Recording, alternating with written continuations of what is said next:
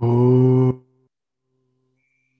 निरञ्जनं नित्यम् अनन्तरूपं भक्तानुकम्पाधृतविग्रहं वै ईशावतारं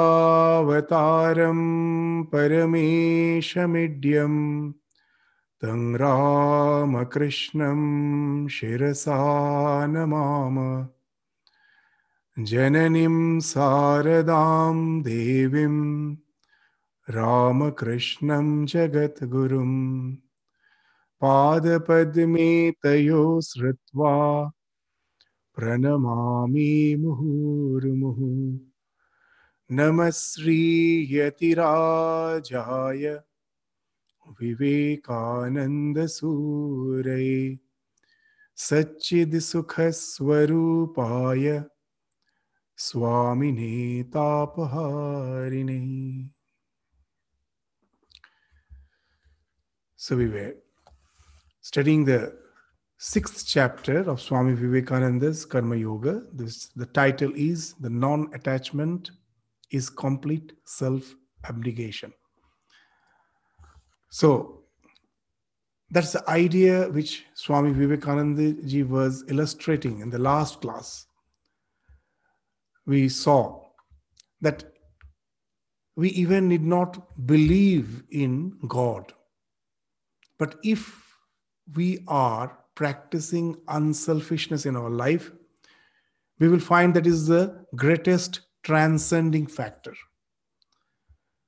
The biggest paradox is the more we think of ourselves, the more we feel that we are as if encapsulated with our worries, our tensions, the more we can think of others by making myself secondary, the more we can move out, reach out, and annihilate the ego as much as possible. The biggest paradox, that's the biggest paradox. The less we think of our own self, the better we are, the better we find we can transcend even in our day to day life. The cause of our illness is our worries, tensions. And the best way of getting rid of it is to move out, reach out.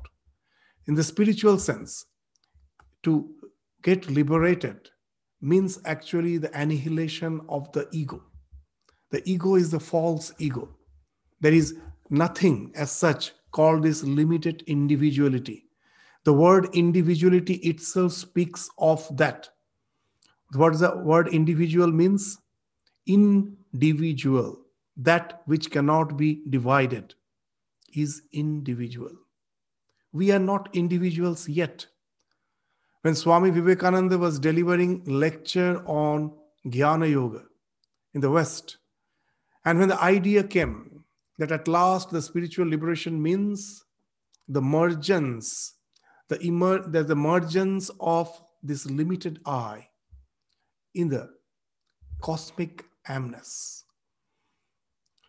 The idea in Vedanta is this Atman, the sense of individuality that I feel within the eye, eye. If I close my all the indriyas, my eyes, my ears, my sense of touch, smell, taste, I stop all of them.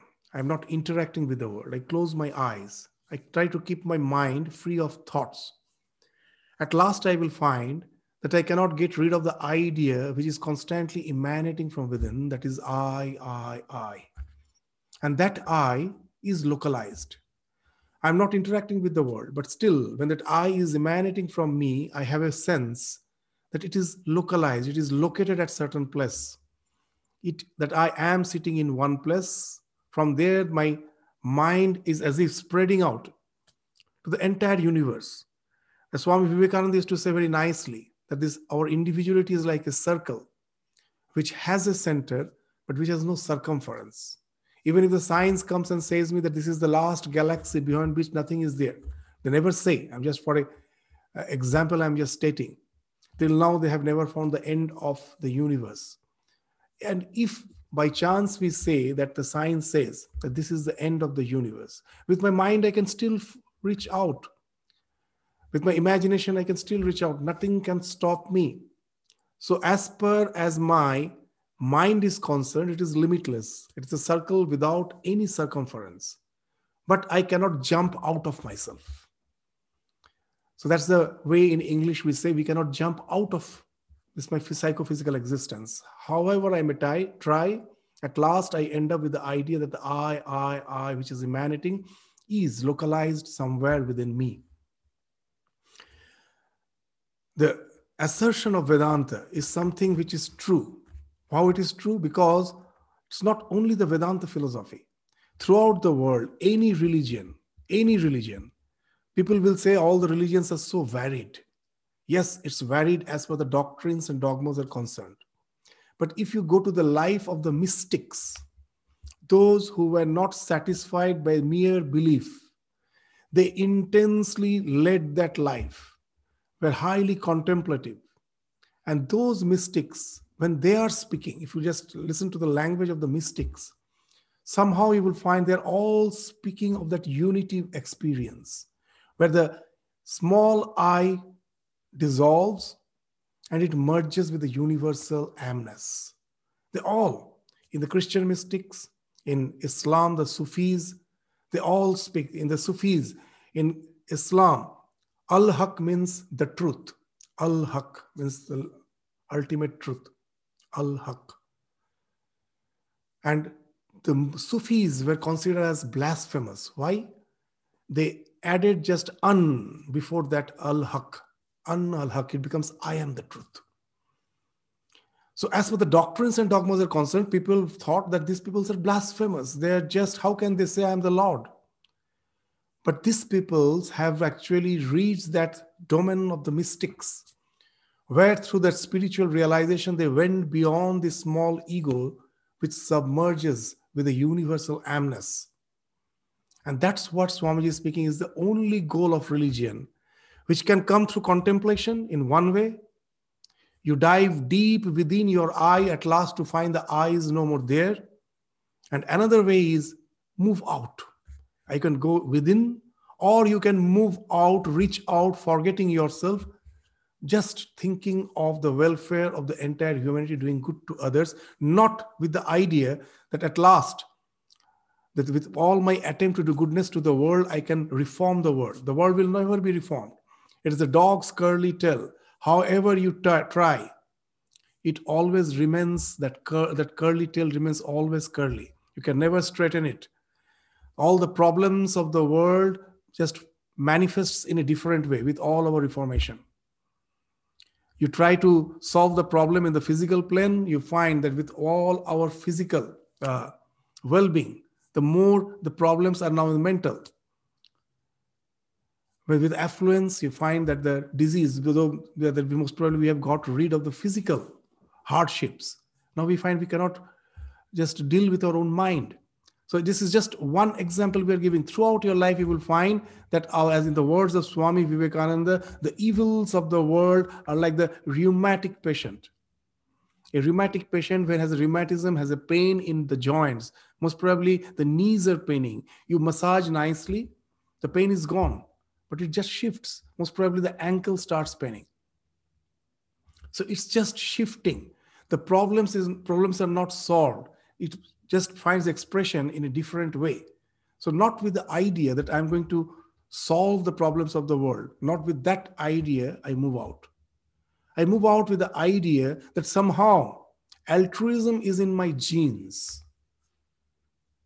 It's, it's a fact when I see a person in some suffering, the compassion wells up.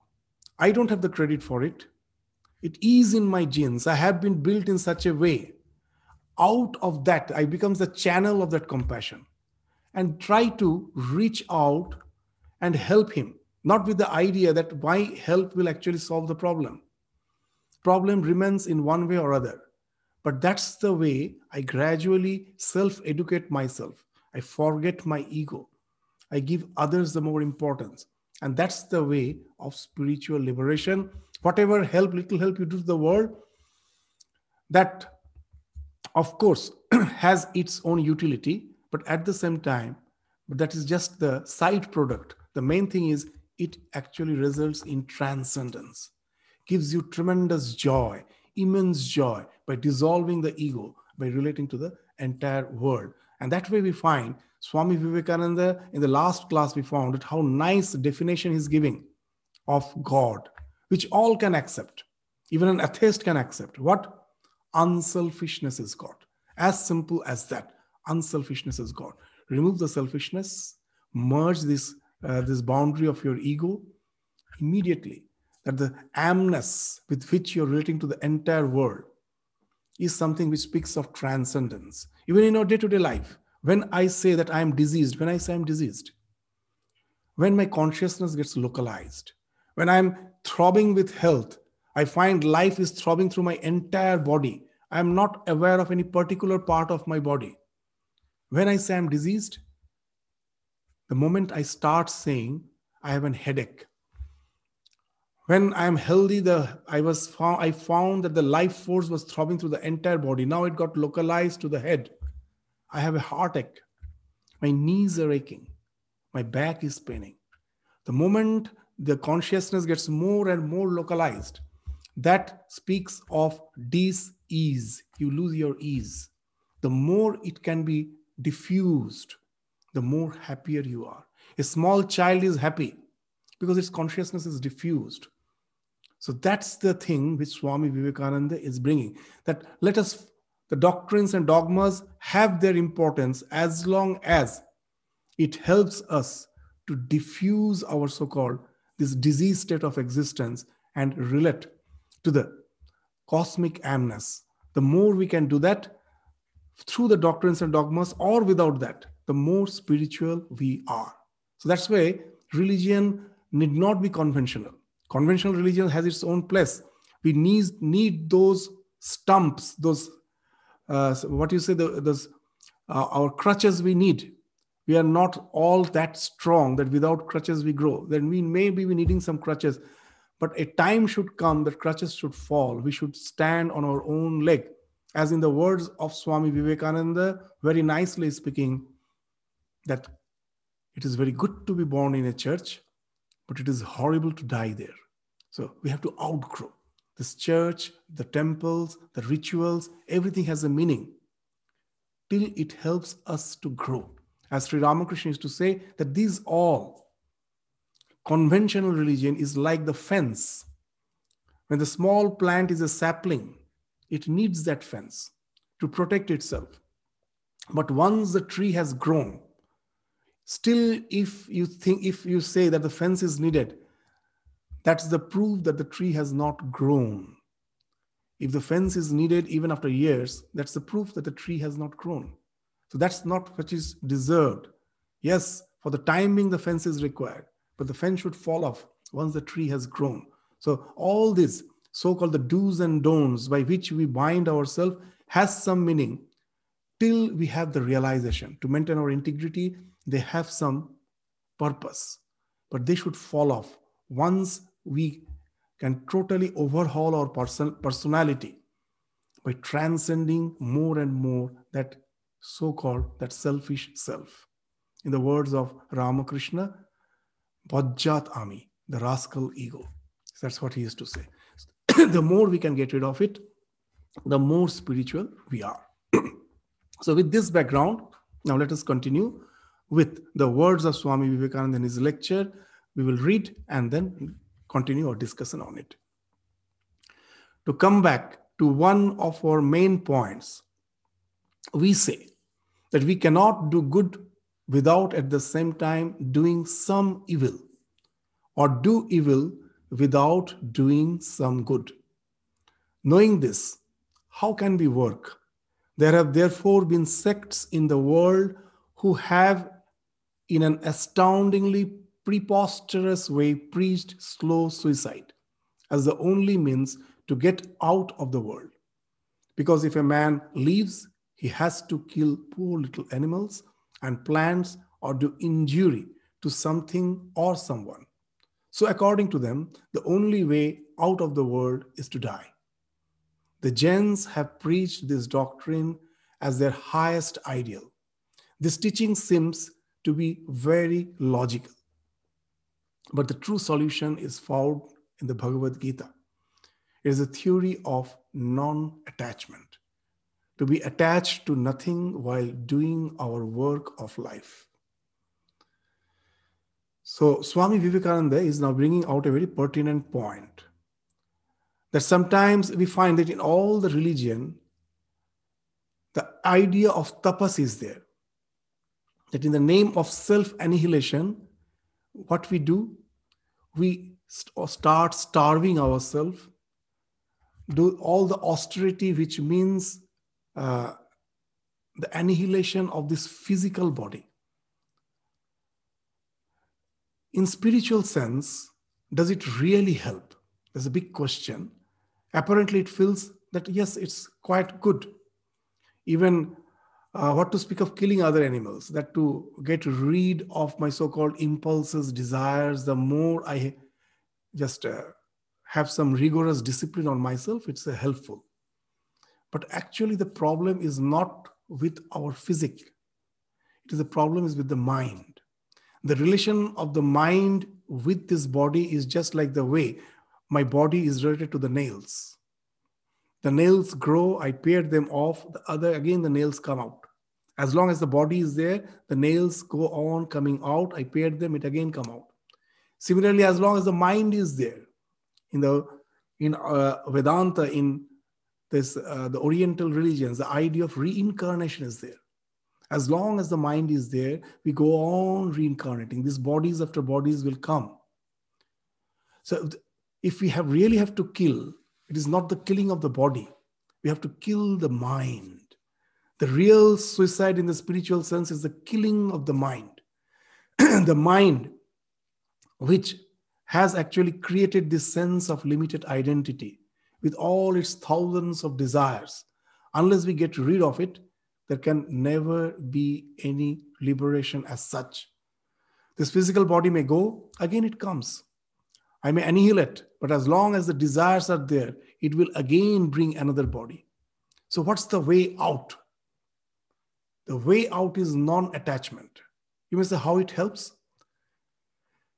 In Vedanta, the idea is very nice. Just let, let us take a common example. In the summer season, the fan is revolving. Now, how to stop the fan? you will never go and just try to forcefully hold the blades and try to stop it. You will be injured, the fan will be damaged. Nothing else will happen. That's like the suicide.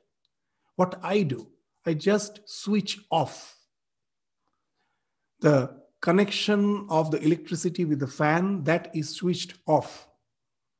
And then what happens? Does the fan stop immediately? No. Because of its past momentum, it continues to revolve for some time to stop ultimately. So that's the way. Trying to just forcefully stop the fan is damaging the fan, damaging yourself, hurting yourself, damaging the fan it in no way is going to uh, have some constructive output, some uh, positive output. The way to stop the fan, just switch it off. And slowly, gradually, it, is, it will lose that the, the motion, the, uh, inertia of motion that gets expanded out. To, at last, you find the fan has stopped. So that, that's the idea which Swami is, speak, is speaking of as and with reference to Bhagavad Gita. That I cannot, the past, all my, the mind with my past desires, past sanskaras is already there. It has, it has its own force. What is the way out? Yes, I have to get rid of it. Then how to get rid of it? Switch off. What is the switching off? That I all behind every action you will find there is an attachment. How that attachment comes in the Yoga Sutra, very nicely it has been spoken of. That the moment that the consciousness, unconditioned consciousness, the non dual consciousness, because of ignorance, we don't know how it happens, but it, that's the fact. what happens, it gets localized, even in a micro body. Forget about us, such a complicated, sophisticated being. Even in a microbe, what's the three thing happens? From ajnana comes asmita, the sense of amness. From that comes the other three things raga, dvesha, abhinivesha. Just take an uh, ordinary experiment that in a petri dish, I see through the microscope, I see many randomly moving particles. I think they are all inanimate. The science teacher, to prove that they are not all inanimate, maybe there are some dust particles, but there are some living beings. So, what they do, they put a drop of nutrient in the center. And immediately you will find among all those randomly moving particles, apparently and randomly moving particles, a few have gathered direction. They're moving towards it. And if you put some toxin, they immediately will move away from it. And that shows that there is life. They're responding to the stimuli. And so, life, the beginning of life, from where it is coming? From the sense of this ego. Now, the question of attachment, aversion, everything comes. All the action emanates from that. That's the basic thing from where it has all the actions has emanated, has started. And we are going on through eternity as if evolving. Why we are evolving? You know, that even the small microbe, behind that, that non-dual conscious principle, which is ever perfect, is there.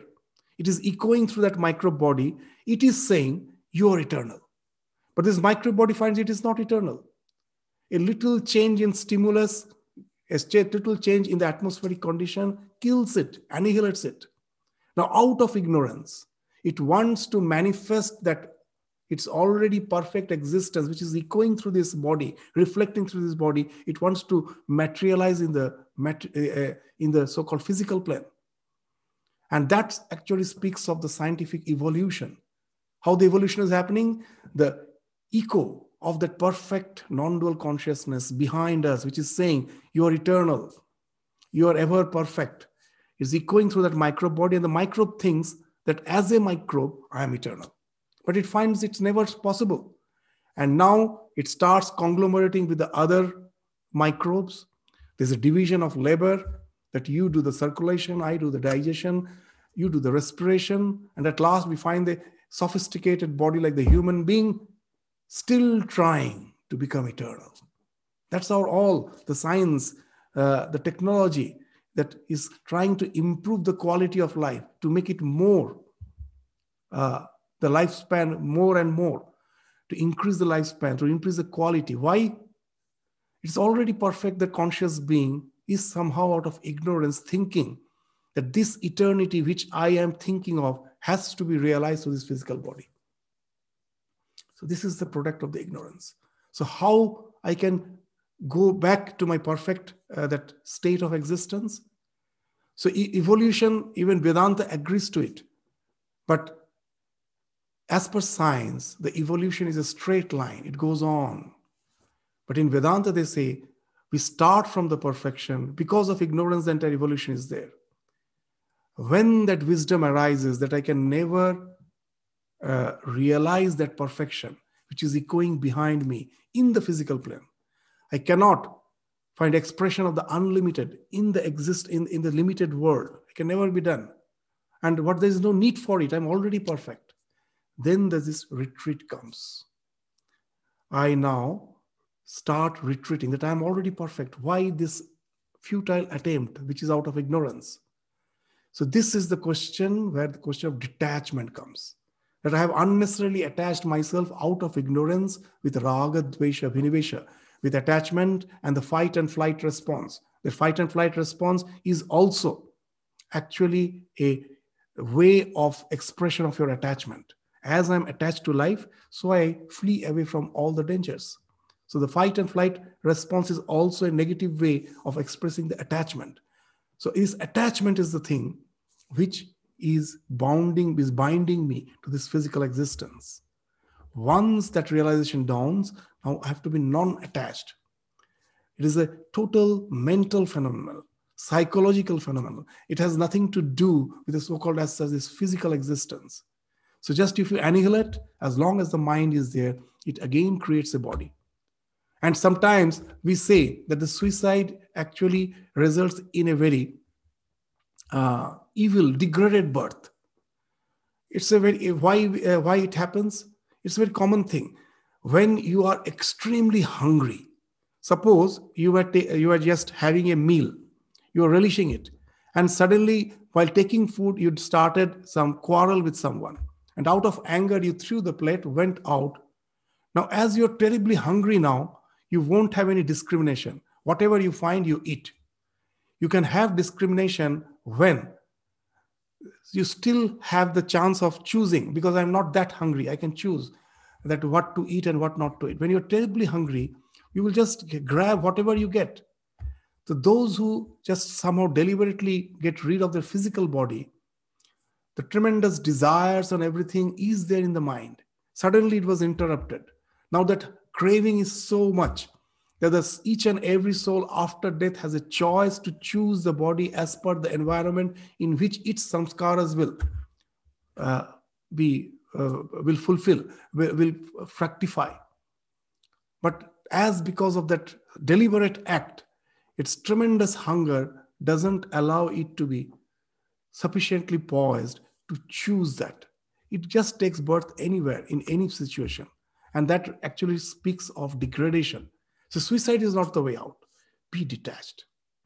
Be detached and gradually allow that, that the motion of the karma to stop, to gradually slow down and at last to stop. Swami Vivekananda used to give an example. Suppose there is a, there are two wheels support that connected by an axle. At the time of Swami Vivekananda, still the fan was uh, yet to be invented. So he's giving a another example, very different example that two wheels are connected by the axle. So if you get hold of one of the wheels and cut the axle, the other wheel will go on revolving for some time to stop at last. And that is the idea of detachment that cut the axle, the soul is somehow being connected with this physical existence. If you just detach it, the body goes on for some time with its, as because of the of the past, all impulses to slow down, to, ex, to exhaust its past action. And then the question of the real liberation comes. So that's the idea Swamiji is speaking of. So let us just read it, and then you will find that the idea now becomes clear that what he's speaking. To come back to one of our main points, we say that we cannot do good without at the same time doing some evil, or do evil without doing some good. That in this life, pure good is not possible. So, what's the way out? So, let us end this life. Knowing this, how can we work? There have therefore been sects in this world who have, in an astoundingly preposterous way, preached slow suicide as the only means to get out of the world. Because if a man lives, he has to kill poor little animals and plants or do injury to something or someone. So, according to them, the only way out of the world is to die. The, Jain, the Jains have preached this doctrine as their highest ideal. This teaching seems to be very logical, but the true solution is found in the Gita. It is a theory of non attachment, to be attached to nothing, while doing our work of life. Even in the modern uh, science, modern psychology, if you find a, that this is the same idea, you will find this reflected.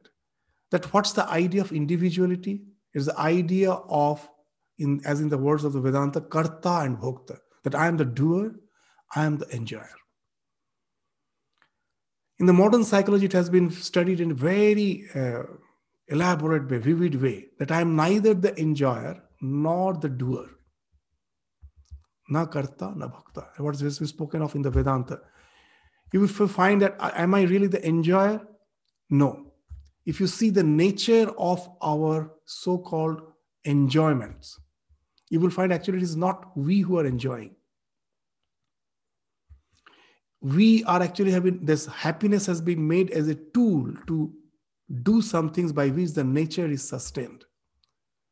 It is a tool. It is not actually something which is meant to uh, be given by nature to us as a prize, as a gift. No. The nature very cunningly is using it as a tool to make us do something. By that, it is propagated the nature of happiness for any any the, all the happiness which we have in this life at last can be boiled down to three desires fulfillment of these three desires gives us happiness in our scriptures it has been spoken of as putraishana vittaishana and yashaishana means the desire for progeny, the desire for wealth, and desire for name and fame. All the three, at last, you will find, is related with the sustenance of nature. With the wealth, I sustain myself. First, I have to sustain myself, and then I can think of propagation. So, wealth and putraishana, vitteshana, we easily understand. But yashin, for name and fame, sometimes we say, how is it related? It is also related. In the animal kingdom, you, if you see that the male lion, it has its own territory. It won't allow any other male lion to be there because it knows that if it with its might can have its territory, it has the greater, the greater chance to propagate its genes. So Yasha, the name and fame, that actually again is related to your propagation of genes. Even in the even in the as a human beings, that why we want to be established and all. At last, we will find to have a good family, so that we can have children. So it is all the working of the nature, all the yashanas, and at last it gives us happiness. Is that happiness meant for us? No. If you see the nature of happiness, you will easily find out any any happiness for how it comes by the fulfillment of any of these three desires. Maybe it is putraishana vittaishana yasheshana this your desire for progeny desire for wealth desire for name and fame. With the fulfillment i get happiness. What's the nature of the happiness? The moment any creature not to speak of only human beings any creature the moment it reaches it fulfills that desire. The moment it fulfills there's a tremendous happiness. It reaches the peak. The first thing is it reaches the peak, but it doesn't stay there. The next thing, the next second truth is it evaporates. Immediately it evaporates. The third truth is we always remember the peak, we forget the evaporation. You find that when I again, that now something has actually drawn me to enjoy something, previously i have gone through the same experience but i never remember that. I'm supposed to remember both but my memory is filtered. That's the working of the nature. That's why all the crimes which has been done no one thought they will be caught. They all thought only the that the so-called this colorful side of it. It never came to their mind that i may be caught that i may be in such very wretched condition. They never thought it because the nature has made us that to pursue otherwise we won't pursue. If we just remember the hardships of it and uh, along with the the little for the little time i get, went to that climax. And all which is associated with so much of hardships. If i always remember that it won't motivate me to do it. So the nature has built us in such a way that we forget that. You, even in our day-to-day life we will find you will find the plot, the past is always golden. We say our childhood was so nice. No one, you will find, most of the people will say that the past was so nice. I am going through a very uh, suffering situation. That all the situations are so bad at present. I'm suffering at present. The past was nice. There again, there's a question of filtered memory. We were going through the hardships even as a small ch- child when we were going through our education. Everywhere the hardship was there. In schooling, bullying was there. School, everything was there. All the hardships were there, but we forget that. Only the things which gave us happiness that we remember. This is the working of the nature. That's the third thing. We forget the all the so-called endeavors. We only remember the peak. Evaporation, we forget. Fourth, you will find more happiness in anticipation than in the act itself throughout your life you will find. Why? Once you have anticipated your mind that i will do such and such thing immediately the nature knows that its purpose is done. You have been motivated. So if the morning you have planned that in the evening you are going to have some party you're going to have some you're going to some hotel or restaurant and with your friends you have a party and the morning from the morning you're feeling so excited. And when you are already in the party you find it's so boring it's so monotonous. Why it happens because the nature has already made me do the thing which by which it will sustain itself so there is no need to give joy anymore So if you see the nature of happiness, you will find that how constantly we are being fooled by the nature. That as if by uh, fulfilling our desires, we are going to get happiness. No. It is an unending, that's illusion, which speaks of hedonistic treadmill. In a treadmill, you are constantly running, you go nowhere. It's hellish. Ever running, never reaching, not a distant glimpse of shore. So that's so now the question comes are you enjoying? No. The one that the sense of identity is actually hinged with these two ideas that I'm the doer and I'm the enjoyer. So, to certain extent, we can understand that I'm not the enjoyer. But am I not the doer? Even modern psychology will say, you know, you are not the doer. There are so many experiments. The famous one of the famous experiments uh, of Max Planck Institute, most probably that's I'm just exactly forgetting that the famous uh, there's an experiment that it's a very simple experiment that uh, you can press a button with any of your hand, either right hand or left hand. The moment you press it, the time will be displayed. And in which hand you have pressed, that you also know, the others who are observing, they also know. So, what's the aim of this experiment? That the moment you decide that I will press the button with my left hand, so immediately, the moment you think, immediately, the, with, with the moment you take the decision, you do it. So that will uh, give us the time which is displayed. That this is the time when I decided and I press the button. It has been, this experiment has been repeated many number of times with many individuals.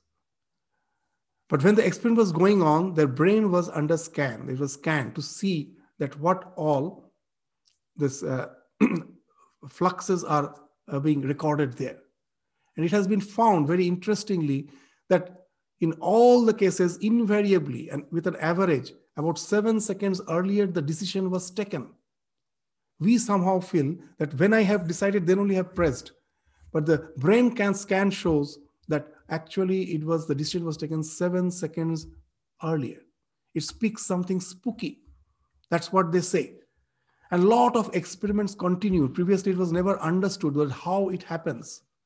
Now, the other experiment speaks that how it happens. It speaks. Actually, we don't we don't decide. Uh, it is actually, I won't go to the details of that experiment. They say very nicely that there is not, not one mind. There are so many mental modules which so-called as if constitutes our mind that each, each mental module has its own fixed stimuli response conditioning, each mental module. And the, at a time, a particular module gets activated. The module which gets activated, it acts as per its stimuli response conditioning, giving the person a feeling that you have decided. We never decide. One of the that's just uh, one experiment will clarify the split brain experiment. So that's because of some surgical regions, there is a split between the left and the right brain of so many person. And an experiment has been run, very nice experiment, a split brain experiment, that if some display is done on the left side in such a way that only the left eye can see, for such a person who has a split brain, whose left and right hemisphere are separated, if you flash something on the left side and the left eye can see, Previously, the idea was that this split doesn't in, in, way, in, in any way affect the person. But this experiment have shown that this person do, of course, behave in a bit different way. What was the different way he was behaving? When it was flashed in the left side, that get up and just start walking. The person was sitting in a place, and that was that walk was the instruction. Immediately, the person stood up and started walking. Those who were conducting the experiment, they asked, Why you stood up? Why are you walking? Immediately he told, Just I'm feeling a bit thirsty. I'm just going to have a glass of water. And they were all surprised. They all knew it was the instruction which was flashed, which made him walk. But he's saying, I'm just going to have a glass of water. What has happened? There's a crisscross in our this nervous system whatever we see from the left eye is actually registered in the right brain. From the right eye, it goes to the left brain. So now, as for this person, there's a split.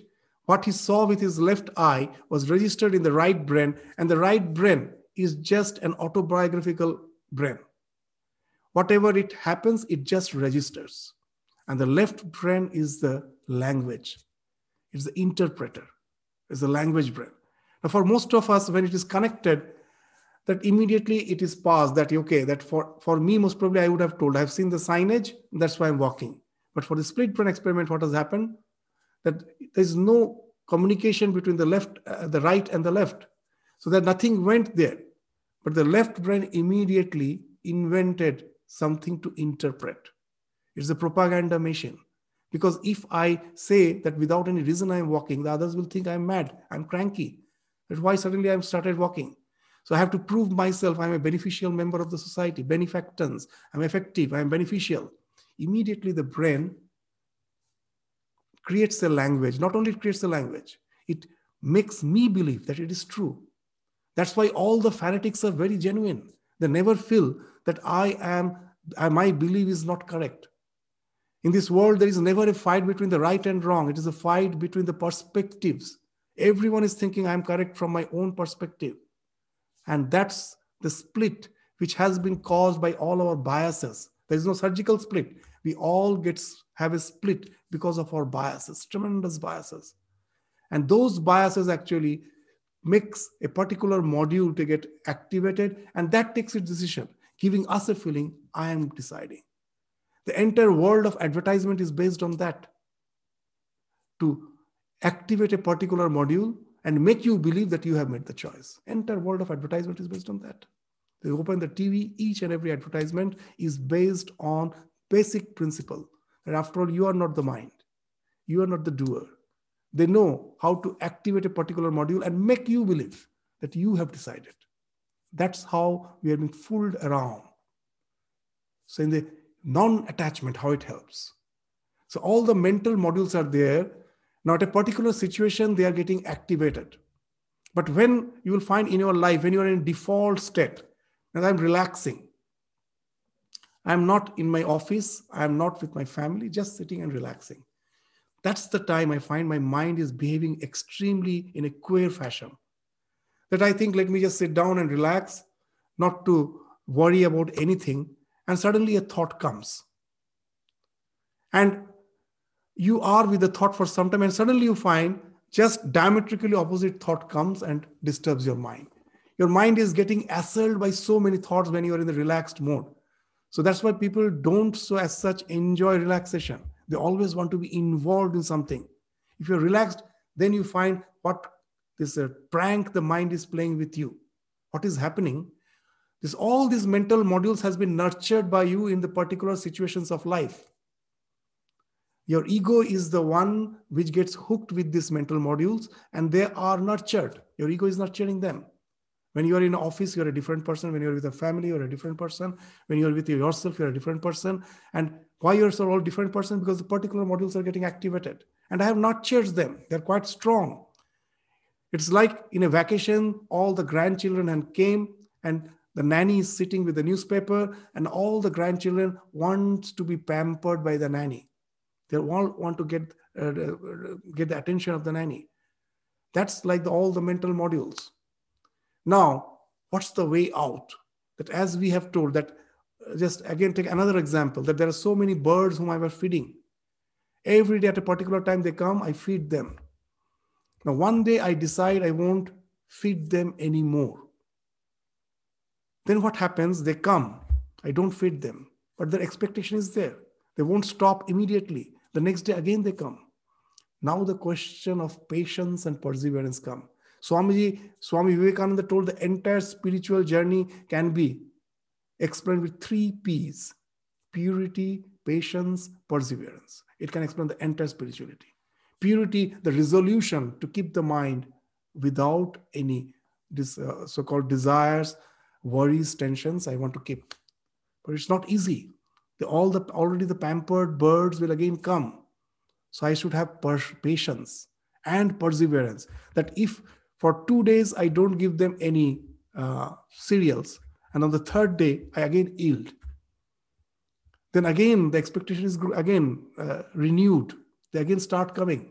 So you have to have that perseverance and the patience. No more, no more.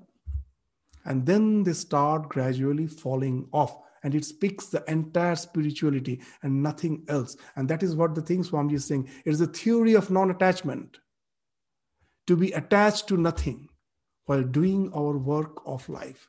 Once this this expectations is gone they fall off.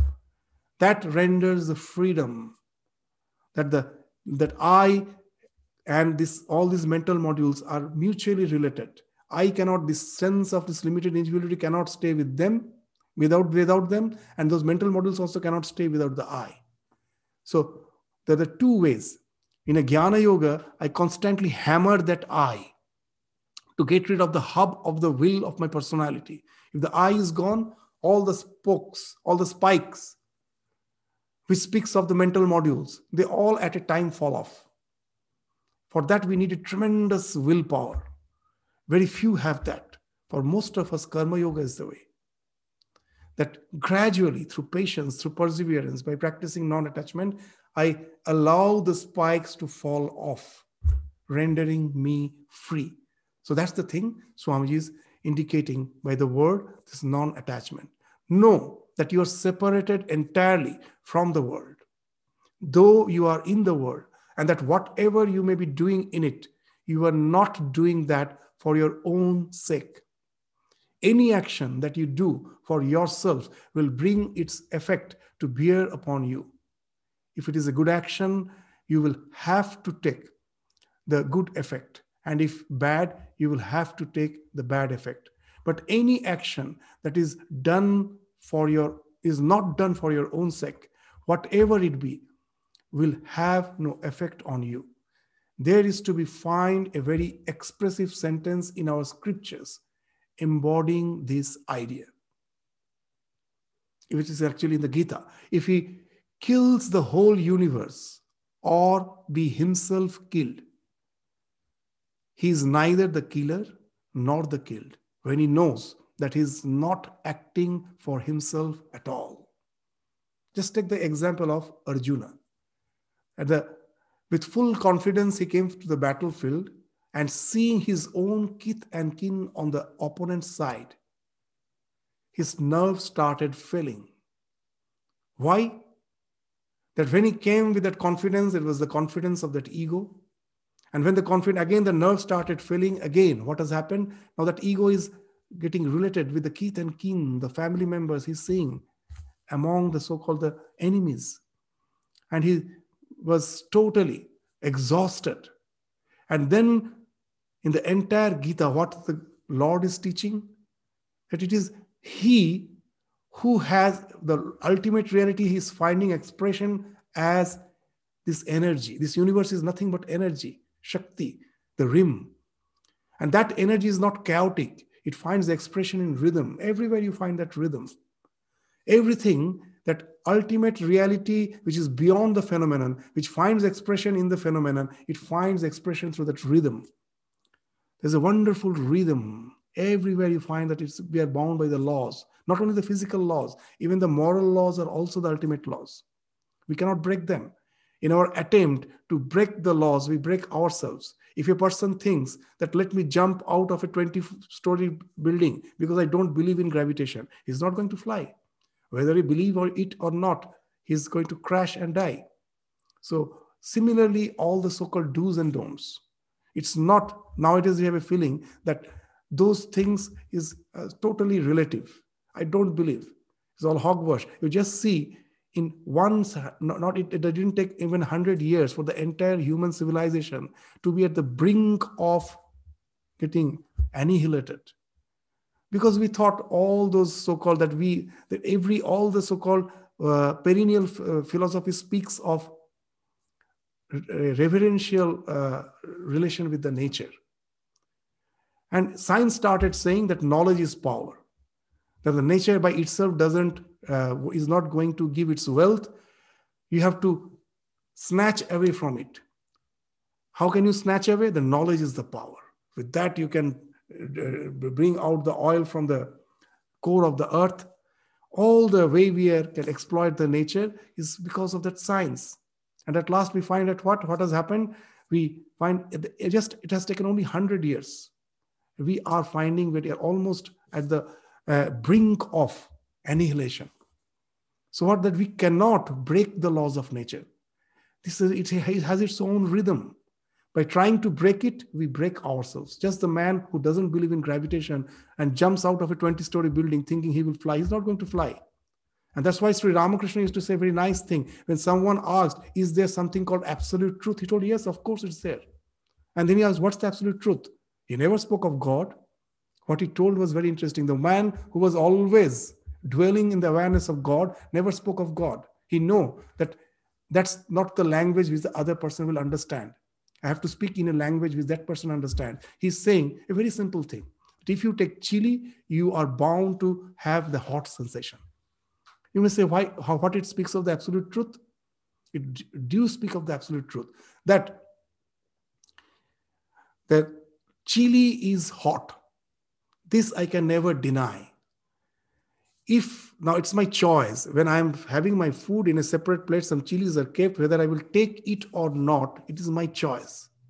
But I will take it, but I won't have that hot sensation. It's never going to be. So truth is truth. It is lying in its own place. Whether I abide by it or break it, that's my choice. And at last, the annihilation, the, the question of breaking is not the breaking of the law. We can never break the law. If we can break the law, it's not, never a law. Law can never be broken. We at last find we have broken ourselves. So that's the thing uh, we find is being expressed in the Gita that when God finds expression as the universe, he always finds expression as yajna. The idea of yajna in Gita is very interesting. It's, a, it's the idea of interdependence. In this universe, we never stand segregated as a separate existence where the entire world is there as if to feed me. No, it's a constant interaction. I have to depend for my existence on the entire world. And at last, I am annihilating, my body gets annihilated, and it becomes the source of future life. If you go to the uh, center of Australia, where you find its desert, there is no soil. How the soil comes into existence? Where there is no soil, no trees. The soil comes when these so called organic beings die and decompose. And that's how the soil for this, all the decomposed beings mixing up with the sand in course of time, gradually evolve the soil. And then only you can think of a new plant. If you just read the Bhagavatam, there the idea is there that Yashoda, the king or the mother of Krishna, one day, Krishna, as a child, you know, the children have the habit of taking, just putting anything in their mouth. So the Krishna, the baby Krishna, child Krishna has put some uh, small mud, uh, what you say, a, a, module, a small uh, uh, uh, bundle of mud in his mouth. And the mother to take it out was trying her best. And at last, when the child was not yielding to her, his command, her command, Yashoda came and pressed the cheeks of the child to forcefully bring it out. And she saw the entire universe in that lump of soil. And sometimes we think these are all, uh, what do you say, that uh, mythological stories.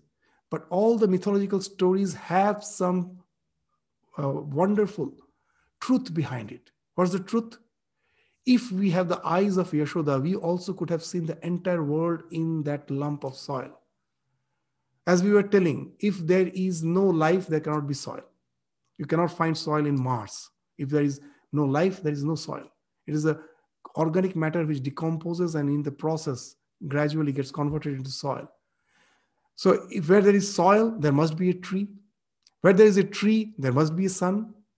There must be water, underground water, all underground minerals. Not a single mineral has been formed in this earth. These are all stardust. From some star it has came. If you have the eyes to see in a single lump of soil, you can see the entire universe. It is interdependent. It's not something that I am lying segregated from it. So, this law of interdependence is the something which finds expression in this universe. We are discussing this because these are the things Swamiji will be speaking of in as he continues. Just to have an idea, a clear idea, just we are just taking a few more examples. So this interdependence is a law of nature.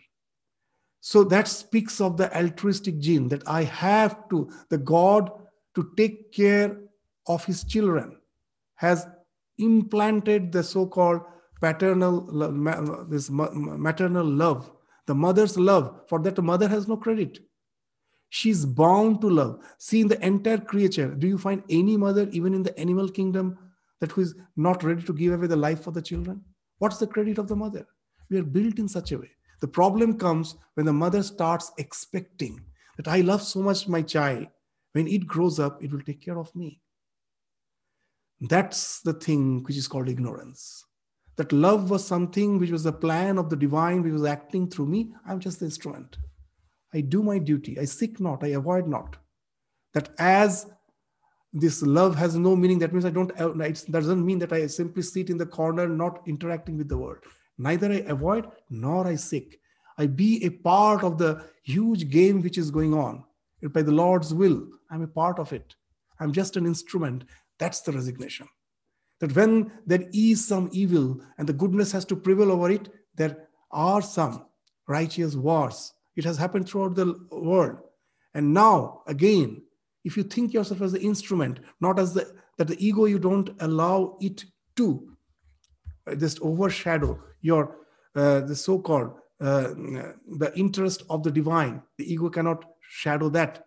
Then you will find there's a wonderful with a wonderful sense of resignation you can continue with the war. The question of kith and kin and all the things gets resolved. You know that the, actually it's the Lord working through him. Just think of the principle of any soldier who is ready to give away the life in the battlefield for the country. He's giving away his presence, his present for the future of the entire nation. He's giving away his present. Why? The same thing. The idea behind it is not that it is not me, it is the common good for which I am fighting. So Bhagavad Gita is also based on that. That when the evil is trying to prevail, God actually is manifesting to take care of that by this dharma sthapana, by again bringing the righteousness in the world. And for that, he has to make someone his instrument. And once you understand your role as an instrument, the resignation comes. You take part in the war without the feeling of that this, this suffering or the feeling of hatred. Nothing comes. Then you can do the work without any attachment. So now you will understand that it's actually the Bhagavad Gita which Swamiji is quoting here.